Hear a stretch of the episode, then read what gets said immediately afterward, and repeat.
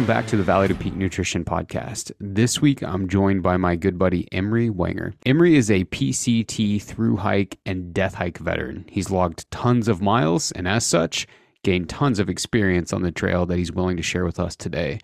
This includes things like fueling for multiple 30 mile days while he was on the PCT, how did he increase mileage while doing that many miles every day? Did he just start that high or did he taper those up and try to reduce injury risk? He also talks about what building mental resiliency on the trail during something like that has taught him on other trips and in life.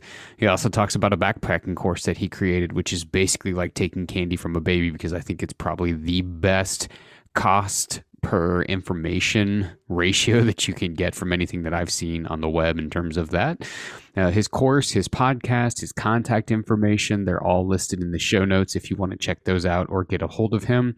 I'd encourage you to do so because, again, he's just a wealth of knowledge and has innumerable amounts of free, helpful resources for people that are interested in backpacking uh, available to use if you're interested in that. So, we appreciate you joining us this week.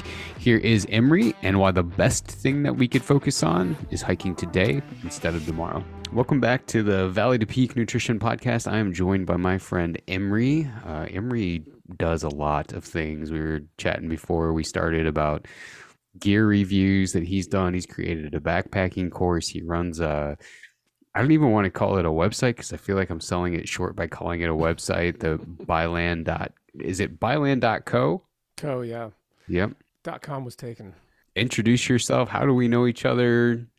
Dude, you know, I was trying to think about that. Like, I think we met each other after I was on the the Hunt Backcountry podcast, if I recall, after my PCT hike.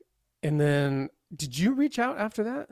I did. So I had, I think I had been on with Mark and them, and Valley I don't even think that Valley to Peak had really started. I'd reached out to you because I really enjoyed the podcast. And if I remember right, you were on there talking about miles covered on on you know how, how you were covering so many miles on the PCT every day and so I was interested and we chatted. And I mean, of course, now like we've chatted quite a bit and become friends. But more than that, like we're going to talk about the PCT. We're going to talk about nutrition and this like this nutritional epiphany that you had on the PCT and um, just some other things tied to that. But yeah, I'm pretty sure that we connected through Mark and those guys yeah. through um, through the Exo podcast. Yeah, dude, that episode, I-, I thought it was so hilarious and so humbling that as I am not the world's best hunter.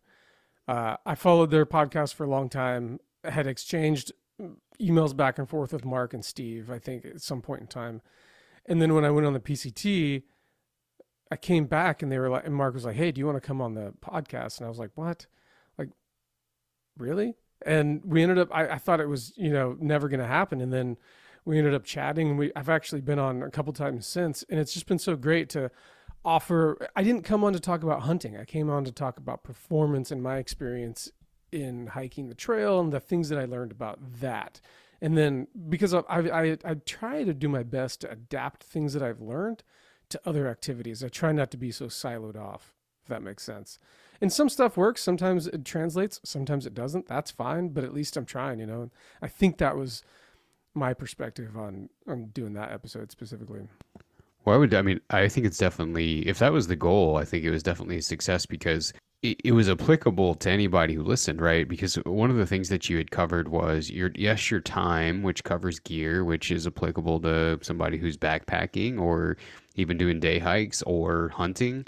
Same deal with like covering the extensive amount of miles that you were covering each day on the PCT. And I would love if you can help me remember. I would love to talk about like your strategy for coming up with some of your you know key takeaways and coming up with how do I cover because you were covering what 20 30 miles a day on some some occasions? Through Washington by the time I got to Washington I didn't think I'd be able to do it but we did a minimum of 25 a day through Washington which is a pretty up and down state. It's not crazy but I I don't it's been a long time since I looked at elevation profile but I mean it's a you're in the Cascade Mountains so you're up and down throughout the whole state minimum of 25. I think I maxed out. My biggest day was 31, but I was regularly, like I said, minimum 25 through Washington. but I was regularly right around 27, 28. So That what is like? It, it, uh, explain a little bit of your background because I mean I don't even want to like I, I know it a little bit and so I kind of want to give this I have this I have this really bad habit of wanting to preface statements and questions with the history before ever Yeah. giving the person the opportunity to talk about it. So talk a little bit about like your background, how you got interested in hiking at all, what led to the desire to do the PCT, and then maybe we can just chat a little bit about your time on the PCT in terms of covering that amount of mileage, Yeah. nutrition related stuff, etc. Okay, so I left home for the Marine Corps, came back five years later. Uh, I grew up. I, I was never. I was into hunting, but I was never really like uh, awesome hunter. And I, it was a hobby, right? I did it in the fall, like everyone else. Some success, mostly not. And then when I got back, I just wanted to get back into hunting. And then when I got back into hunting, I had a moment. The reason why I got back into I, I was never into hiking or backpacking. I was into hunting. Uh, and this is important because uh, one thing leads to the next, and you know, then I find myself on the PCT.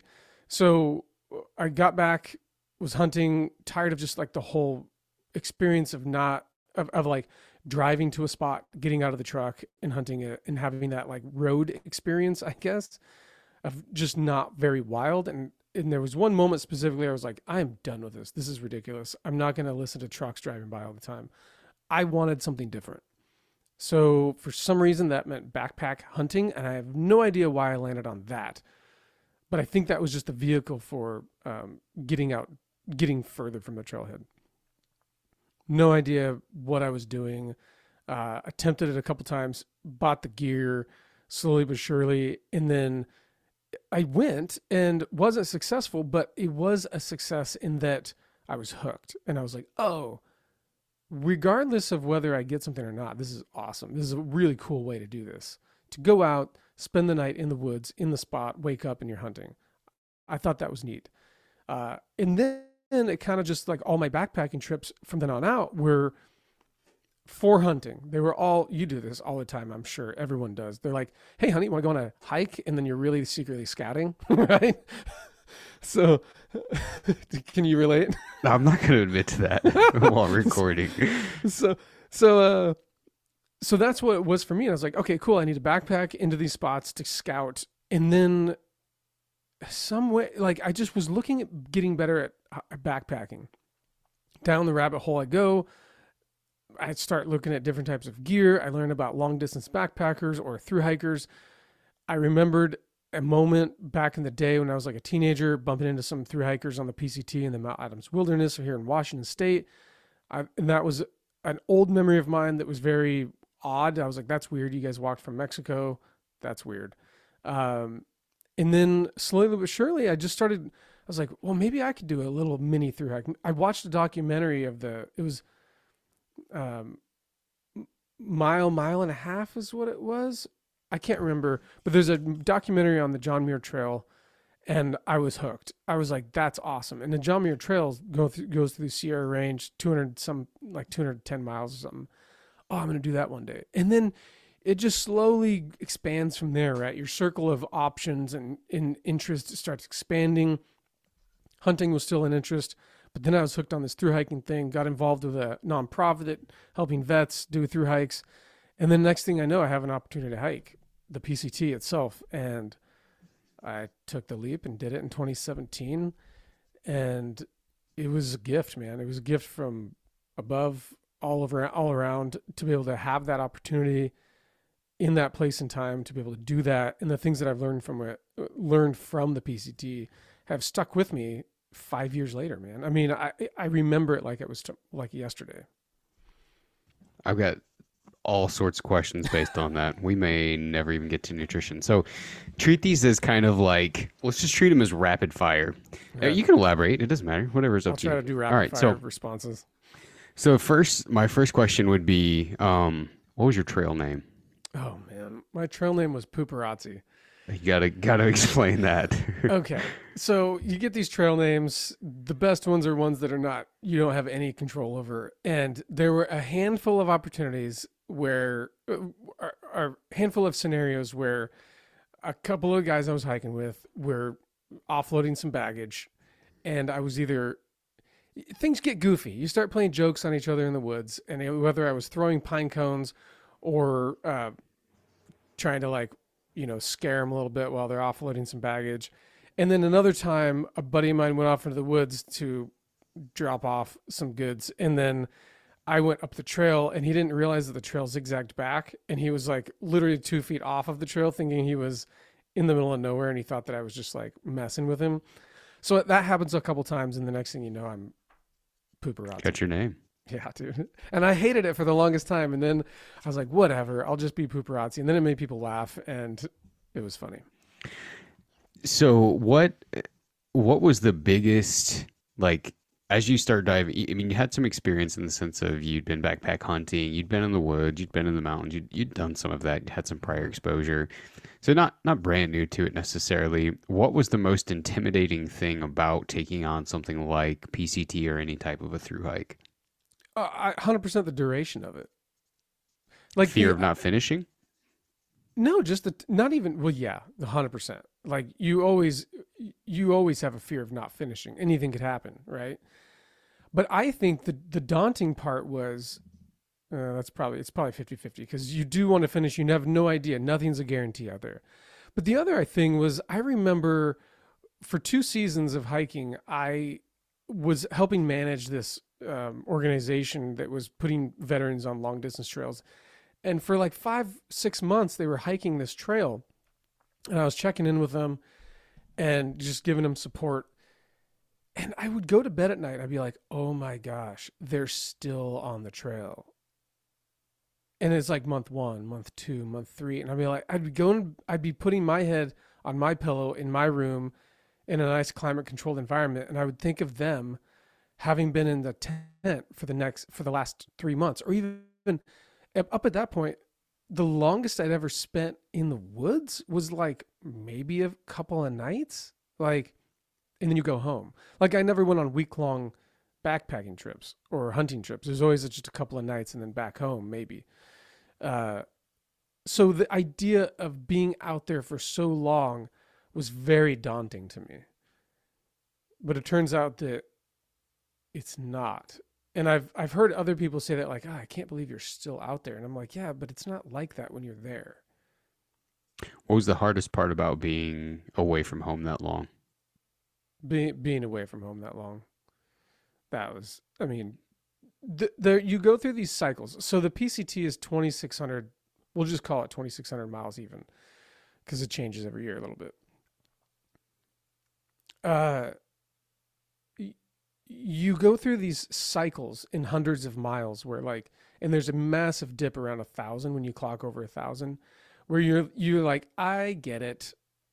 This is it this is the trail. I'm good. Like I've done it. I've done this. I've, I get. I understand. I get it. And you really have to fight through that that mental dip. And oftentimes, I think a lot of hunters maybe experience that after a couple of days where they're not seeing any game. But like, try doing that for like a hundred days straight. You know, the dip is way deeper, and then you come out of it. But that that valley is really bad so you go through these. The hardest thing is like going through these cycles of like emotions. It's physically hard. It's emotionally hard, and then you're away from home and you're away from a support system. And a lot of times, like there's not a whole lot in life that you can attribute to yourself and your own effort. Very little. Like I went through. I you know you go through Marine Corps boot camp, and that's like daunting as a as an 18 year old. But then you get on the backside of that, and you're like oh well i had help and you know uh, you know yeah i did it but you know I, it wasn't all me well when you're carrying your own backpack up a trail for 2600 miles supposedly dude that's intense like the only, no one picks you up if you if you hike the miles it's a direct input and output you mentioned a little bit ago you're like there are a number of lessons that i learned over my time out there that I still carry with me five years later. And I can imagine this would be really tough to answer just on the spot because I didn't really like, I didn't prep you for this at all. First thing that comes to mind, biggest lesson learned out of the five that you're, out of the ones that you're still carrying five years later, what does any come to mind as top line? Uh, endur- mental endurance, like mental endurance. Yep. Right. I f- hundred percent. I figured that would be what you'd said, but I didn't know. Has that has your experience doing that, building that mental endurance, allowed you to push through stuff that you have faced since in the Yes. mountains? Yeah. Um, not even in the mountains, but personally, like in personal life. Yeah, I lost both my parents in two years. Uh, and in the middle of that, I had two kids, and then I lost an uncle, and then my my wife lost a really young brother-in-law, in like a two-year time span. S- Is there a is there a and this is going to be different for everybody and I don't want to like I don't want to condense this down to a magic seance word or something but is there something that you remember telling yourself often on the PCT that in situations like that having had lost a parent and having kids at the same time is a especially I mean we're we're both pretty we're both pretty young you know so like you, you don't really anticipate that you envision like this life of oh, my dad's gonna be a great grandpa, and my kids are gonna love on my dad, and I'm gonna get to see that. That's gonna be great, and you, you, that's gone. That's mentally hard. Is there anything that you remember telling yourself on the trail that carried over and helped you through stuff like that?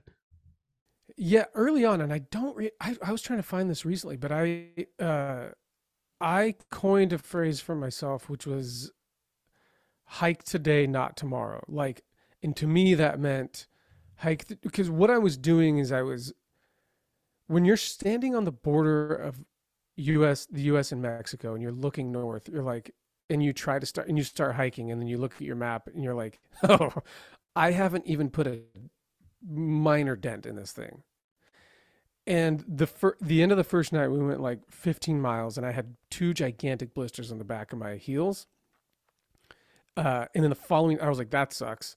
And then the following day, I, I because of that, I started walking differently, and then I I felt like I was getting this like, for, and for miles, like it, it stayed with me for a long time, but I started getting this like stress. I thought I broke my foot. I found a stress fracture in my right foot, and I was limping like mile an hour or less for a long. I hiked in my Crocs for like four miles on day two, uh, so it was really intense. And then you're looking at the map, and you're like, "This sucks. I, I have a long ways to go, and this is it. Like, this is what I have to deal with." So after uh, you know a week or so, I got this like.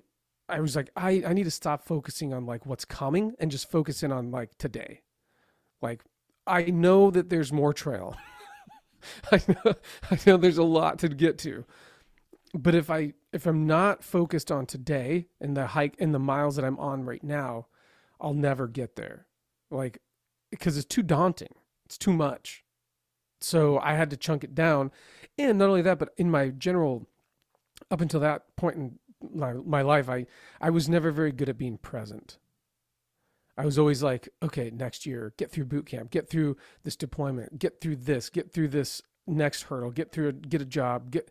And so it was always like pushing it down the line instead of being like settling in. And so that hike today, not tomorrow, was like a a mantra that I told myself to kind of help focus myself and my energy of like, boom, okay, just hold it in there, focus on today, don't worry about tomorrow, stop hiking tomorrow, hike it today and that helped me out you know it doesn't mean to like blatantly disregard what's coming but stop focusing so much on it But it can be tremendously overwhelming, and um, it makes me think of focus on what feels good, right? Because if Yep. you're covering tons and tons and tons of miles, it's inevitable that something's not going to feel great. yeah You know, e- even if you're not doing something like 2,600 miles on the PCT, if you're just covering, geez, even if you're covering five with like meat in your packet during hunting Yeah. season, you don't feel great.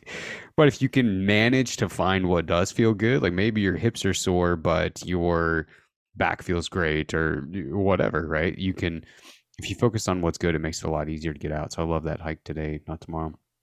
yeah dude and the, the, the scale is not, not important right because the feeling is the same like if you've never hiked let's say you're out of shape and you're trying to get into shape and you're like i can't, like for me, you're talking, oh, you did like 25 miles a day.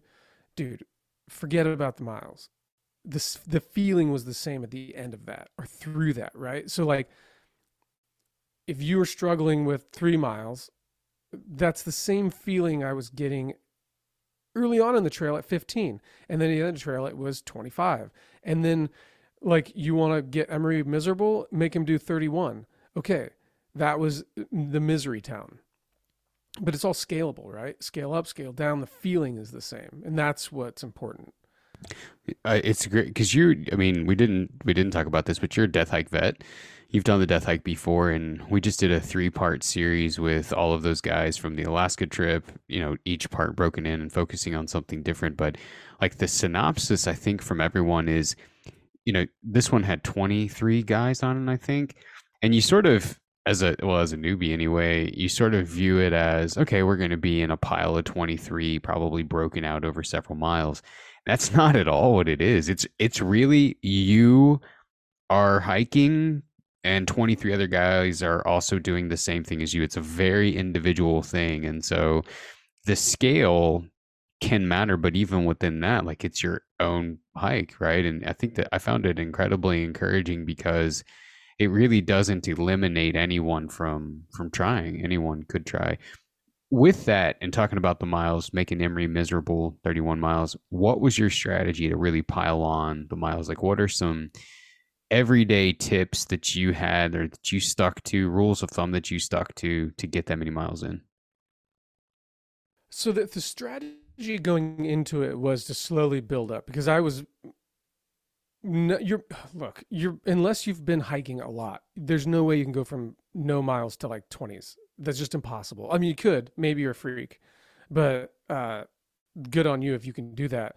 But to me i didn't want to it was a marathon right? It was like war of attrition over months on end. So we started with no more than 20 a day for like a month and we really started with like 15 and you just slowly and i was i was given the advice of like let your joints and everything strengthen over the course of a month and then slowly start incrementally building up so you would kind of do like we would do like 15 12 to 15 a day for the first month and then it was okay bump up to 18 and you feel that when you bump up by just a couple miles you can feel it.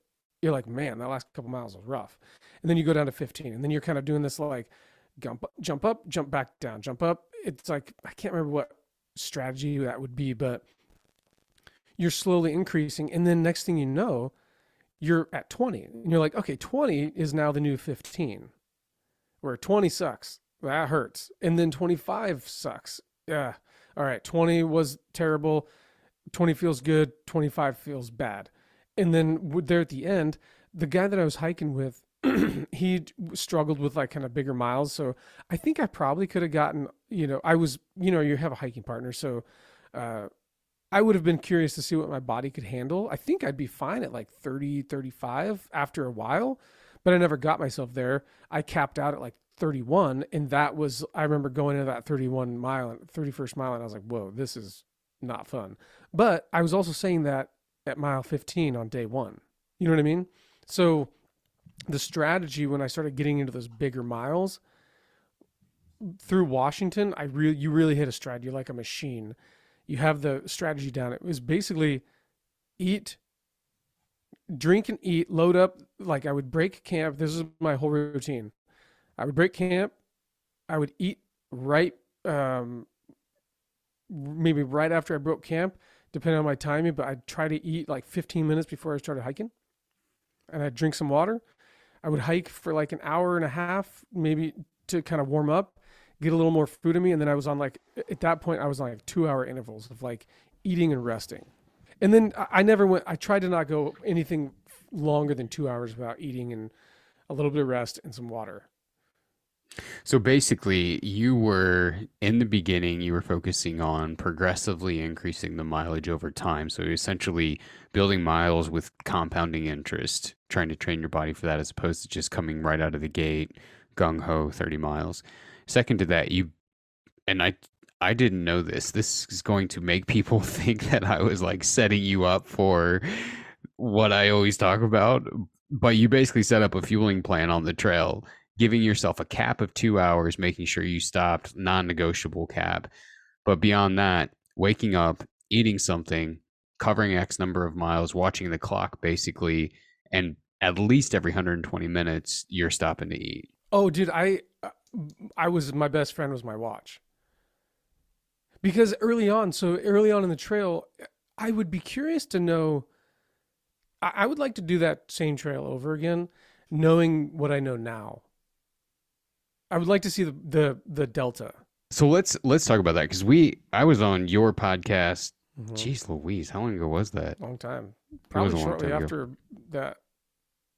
Yeah, long time ago. Might have been 2017, 2018. Yeah, 2018 maybe, early 2018. Anyway, one of the things that we talked about on there was going and f- correct me. This is your story. Here I am, guilty No, again. Of, we've talked about it a lot. You- prefacing you, stuff. know my story, especially my nutrition one. so you start out on the PCT, kind of with this idea of focusing on whole foods, trying to eat what most would most people would call like good, healthy foods, Yeah.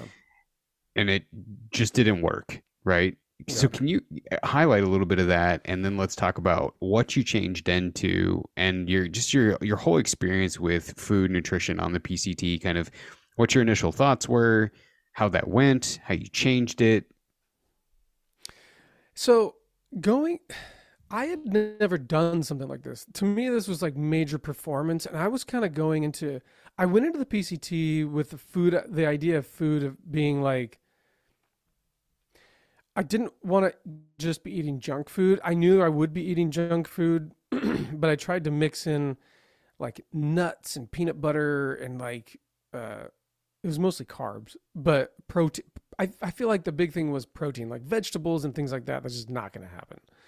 Like it, was wasn't. I wasn't going to carry an avocado with me, even though I did see people doing that. Uh, in apples, fresh fruit, not going to happen. So to me, it was like it was almost protein. I, want to say it was like protein. For some reason, protein made sense to me. Like, oh, you gotta eat protein on your long hike. And the food just wasn't jiving with me. I don't recall exactly what I was eating early on. It was like peanut butter wraps and things like that. Uh, and then like a Snickers bar maybe. But I noticed eventually, like I just, I just was like lethargic. And then as I, sl- anytime that I ate like a Pop Tart, I felt better. Like I felt lighter. I was I was bonking a lot in the early days. Like I even had one moment where I'd just taken a break to eat. And then like 30 minutes later I'm like drunk. Like I was just felt drunk on the trail. I was like I can't get up this hill. It was hot, but I just ate.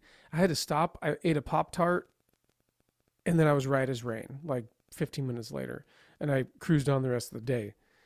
So eventually I even have a journal entry from uh, I think I was 500 miles in, and I did like a 500 mile like synopsis. I did the things that I've learned, and one of the things that I learned, it's a hilarious quote because it was I've learned that I can eat, I can live on donuts all day. For me, my body, just with the pastries, was like I could just eat them all day long, and it would fuel me. I never felt bad, and so through once I dialed that in, once I started figuring out what my body was like liking and not liking, like peanut butter, I can't do it. Like for some reason, a lot of people love peanut butter. I knew a guy that kept a jar of peanut butter on him and just spoonfuls. I can't do it. Chocolate, I not a big not a big one for me, but it's like pastries for some reason were the thing for me that got me pastries and then I would do like maybe a salami. I used to have a, a lunch of salami, easy cheese, and a tortilla, and it was amazing. That was my lunch. So the my diet eventually went from this like haphazard, let me try this, let me try that, let me try the protein bar. You know the protein bar situation, like here's an energy bar. Yeah, right. I felt like a freaking sack of potatoes if I ate a energy a quote unquote protein energy bar. Or like a granola. I can't do granola and that's what you have like that's usually what's suggested at least at that point in time was here's a protein bar here's a granola bar here's some jerky or i don't know what else is there that with like a standard hiker meal um and Typically, they- like yeah, like Clif Bars. Here's some jerky. Bars. Oh, Here's some yeah. yeah. yeah, And that just was too heavy for me. yeah. Well, I mean, there's a lot of. We've talked about this ad nauseum on here as well as you and I separately, but like there's so many problems with that. Primary one being the very thing that fuels the muscle isn't included in that menu at all. And I remember you saying like if I remember right, you wound up in a in a um a town where you were planning to get a restock like you were get you you'd had a box shipped to you and you were going to restock on all of your supplies and keep going down the trail and for some reason you grabbed if i remember right a bunch of oreos and just felt and had an incredible an incredible day on the trail Yeah. Uh, so leading up to that, a buddy of mine that I bumped on the trail, I was like, "Hey, he he was experienced through hiking." I was like, "Hey, what's your what's your food? What's in your food bag?" And he goes, "Caffeine, dou- electrolytes, and double stuffed Oreos." And so through Washington, I literally every week, every stop, I would get a package of double stuffed Oreos to myself, put them in little baggies, and I would eat two or three every time I took a break. Along with you know and i would sprinkle some like chips in my mouth and like or some cheetos uh, just to like change it up a little bit. Water caffeine like MiO caffeine stuff a little bit electrolytes uh, for during lunch. And Oreo, double stuffed oreos fueled me all, all the way through washington and that's the state that i felt the absolute best in. How hilarious is that? The i think one of the most eh, like interesting topics that have since since i started doing this that has come across is you get a lot of people hear stuff like that and they usually have two questions. One how healthy is that?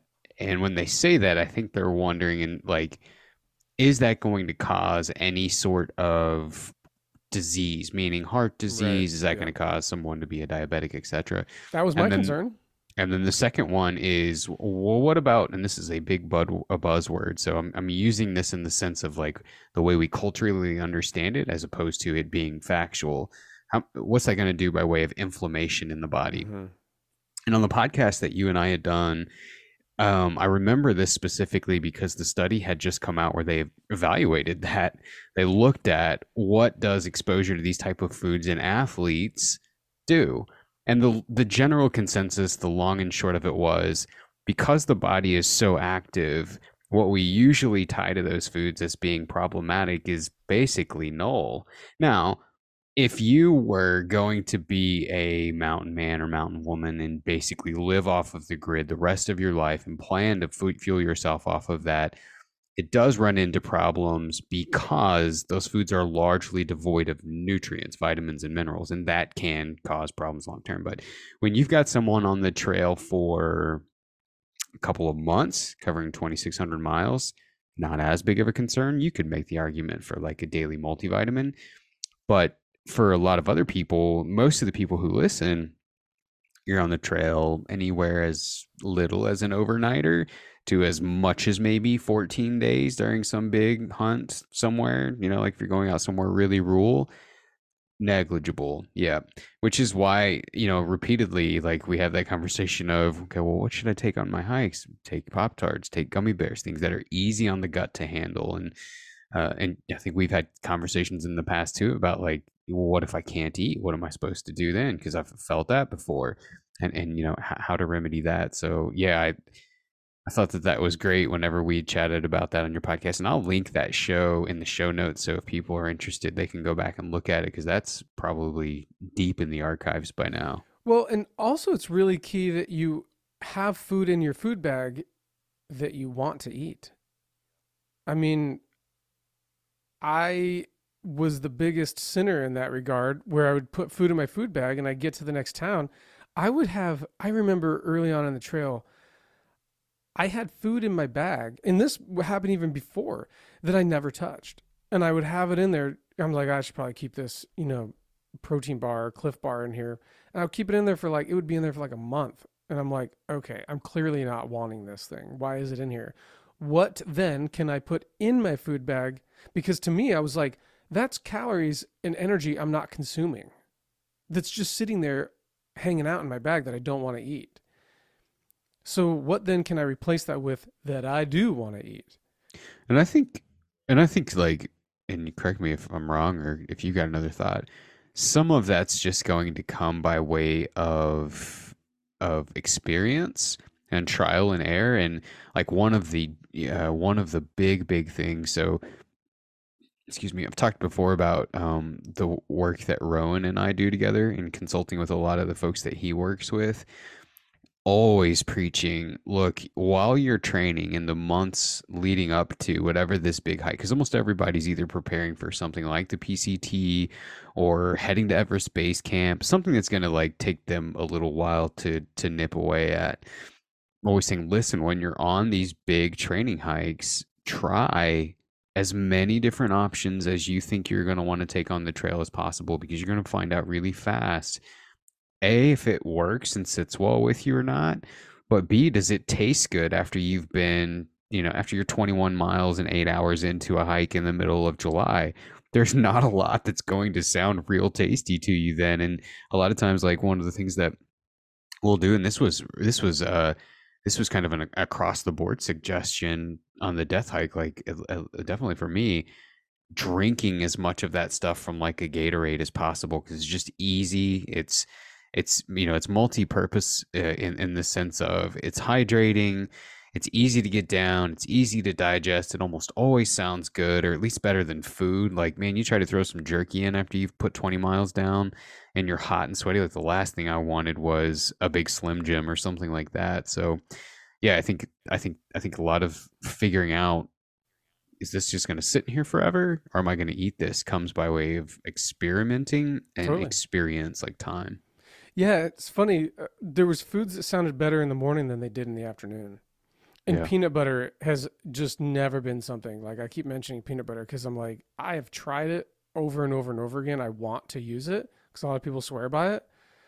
That's just not my thing. I it's the last thing I want to eat. And so, good segue into this. Your you have years i mean even of, of of of time on the pct adventures since then. You're regularly doing stuff in washington because you and i still keep up with each other for the most part on social media. We touch base through text sometimes. You've built a load of experience and with that experience you have created byland.co which is your which is your website that's underselling it for a lot of reasons, right? So it is really like, and this is me talking, and you can clarify what it is, but to me, it's like a hub for all things backpacking. You've got gear reviews, you've got videos, you've got free downloads, you've got discount codes for products on there, you've got free resources, you've got a course that you sell, which I jumped on there. I was like, oh, I want to, you know, see what he's been up to because uh, you and I have been talking about that before it was ever recorded. Thirty-seven dollars for basically eliminating everyone's questions that's maybe brand new to backpacking. Can you talk about byland.co, the evolutions that it's gone through, what it is now, what it is to you, what it's designed to do, and how people can find it? You know, it's funny. I I'm terrible at describing it because uh, I feel like it's like trying to describe myself. Uh, I feel like by land is a reflection of who I am. I try to have that be the case. It started as me sharing my journey and the things that I've learned. And that has adapted over the years. It's changed. Initially, it was hunting, then it's through hiking. And now, when I have kids, now I'm probably going to start doing more family stuff. And that's where the podcast grew from. That's where the YouTube channel grew from.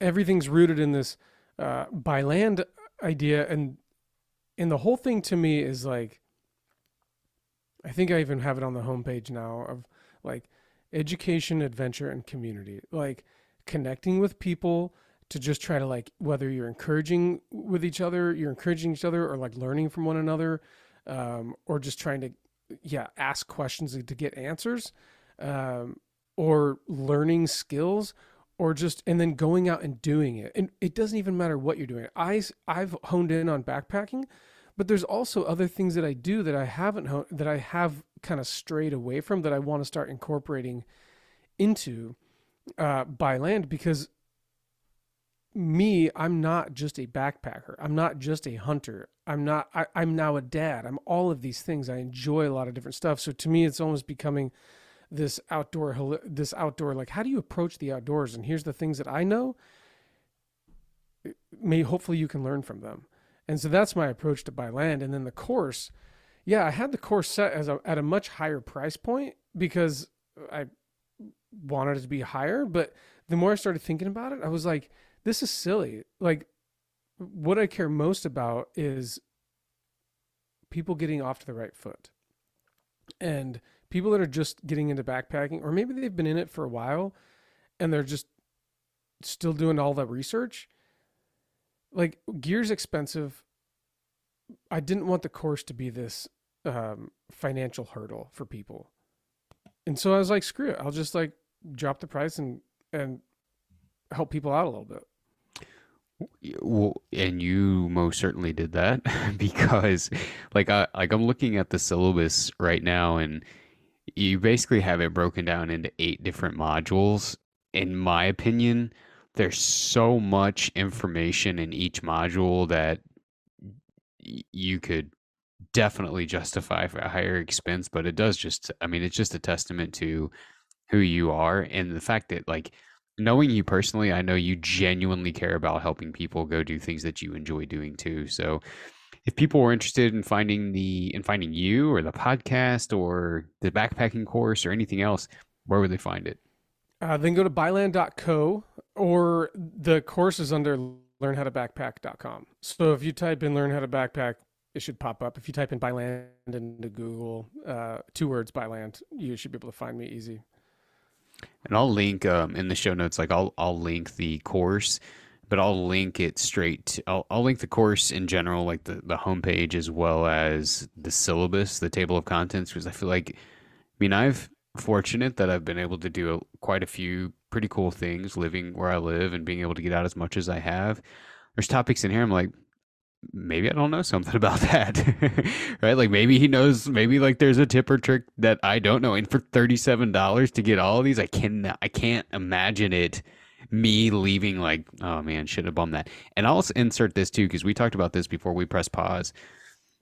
Like you done a number of gear reviews over the years, and the quality of the gear reviews are extremely high knowing that, I can only imagine this is the same because I've seen some of the episodes. So I would, yeah, I'd, I'd highly recommend it, and um, I'll link it in case people want to check it out. Well, dude, you're you're one module. You're one of the lessons. I had to. Well, have, I am, but I, I need I need to have like professional. I didn't. When you start talking about nutrition and performance, I remember when I was writing it, I was like, I could either choose not to include this in there because I'm not. I don't want to talk about things I don't know and understand. And then when I reached out to you, I was like, "Hey, do you want to kind of do a blip about this?" And it was amazing. And I just, I just deliver the information. And I know you did that for a few different things. And full disclosure, I have not and do not get a single penny from this, and don't want a single penny from this.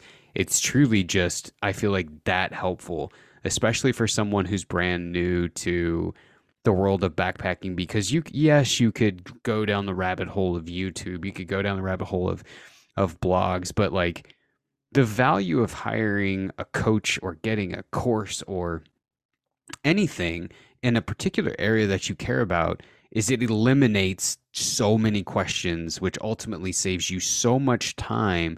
And at the end of the day i feel like that's what everyone wants. They like almost everyone that i've met at least even in the nutrition world their work ethic is high. They're willing to invest the work but there's so much information out there about nutrition. They don't want to waste a year and a half trying nine different things, right? Like they want someone who's been experienced in a certain area to say, look, here's your potential options. You can't fail with any of these. What questions do you have? Let's pick an option and go forward together. And I feel like this does this great in terms of, of, of backpacking. Well, and let me just clarify it is not learn how to backpack like Emory. Like that, there's not a like Emory in there. It's, I did the research, I had the experience, and I designed the course to be this is back. These are the core foundational principles of backpacking that you then choose your own adventure from. I don't just talk about through hiking. I don't just talk about hunting. It's backpacking is backpacking at its core. Here's the fundamentals of it. Here's how everything works together. Here's how your backpack works. Here's how the nutrition piece works. Here's how materials worked and the whole idea behind it. The very one of the first videos in the whole thing is hey, you need to get clear about the type of backpacking that you want to do one day. Because if you're not, and it's okay if you're not, but if you don't start working on that, you're going to go down a rabbit hole of someone else's suggestion that's not going to work for you. And you're going to find yourself months down the road and hundreds of dollars of gear in the hole with something that's that you don't want to be a part of. So like if you if like well if you watch a bunch of through hiking videos and you buy through hiking gear but you don't through hike, you don't like that, then you're just wasting your time and your money. So that's why I kind of go like, hey, let's let's start forming this version of hike of backpacking that you want to do. And by the way, here's all of the pieces how to make that vision come true. And by the time you walk away from the course, you should be able to go procure the right gear and approach backpacking in a way that works best for you to have a good time because that's what we're supposed to be doing. I mean, it's it, the thing that I like about it the most is well, one of the things that's been maybe the uh, um, that I've really had to change how I view things in the world of nutrition from when I first started is my assumptions of what people know for the basics. I assumed, oh, most everyone kind of knows the basics. That's not true. And like the course, the course here is great because it talks about stuff like how do you layer? How do you layer clothes? How do you set up a shelter? What's the difference between a you know a a a uh, a two wall shelter and a and a one one uh, one wall shelter. What's the difference between quilts, backpacks, and an R value for a pad? We disagree on quilts, but that's another topic. What's like, and a prime example of this is like I'm I haven't been hunting that long. I didn't grow up hunting, no exposure to it at all, right? And so you would think like, oh well, you know, you go you go find a mentor, or you go out in the woods and you gain it through experience you know, this is me raising my hand. No one can see. Uh, you know, h- how do you sight in a rifle? Like you're way back at square yeah. one. Right? Yep. I've never even shot a rifle. Like, how do I know? I hear people say your scope should be at zero. How do I do that? Well, you go out and you test it at 10 yards, 25 yards, 100 yards, 100 feet. Do I go to the woods? Where do you go shoot at? I mean, it's simple stuff like that that like yeah, and like when I'm looking at the syllabus, you're 100% right. You defined it well. This is not a how to backpack like Emory, how to put on the miles, how to eat like Emory. It's here is a bunch of really, really good information to help you make your decisions on what you want to do and go forward from there with confidence. I think it's great. Yep. Yeah, man. I'm I'm proud of it. No, I'm I'm I'm very proud of it. Um, and yeah, man, I just want to help people out. Emory, it's always good, man. I appreciate you joining me, and uh, I'm excited for for folks to get this. And I will link everything I mentioned. You'd already said that everybody can find you at byland.co, whether it's all the social media channels, your podcast is the same, your website is the same, or you can go to learn to back how to learn how to backpack.com. Any parting words? No, man. Thanks for having me. It's an honor. I'm I'm humbled to be on here. It's my pleasure. It's long overdue. It was good to have you. Thanks, buddy.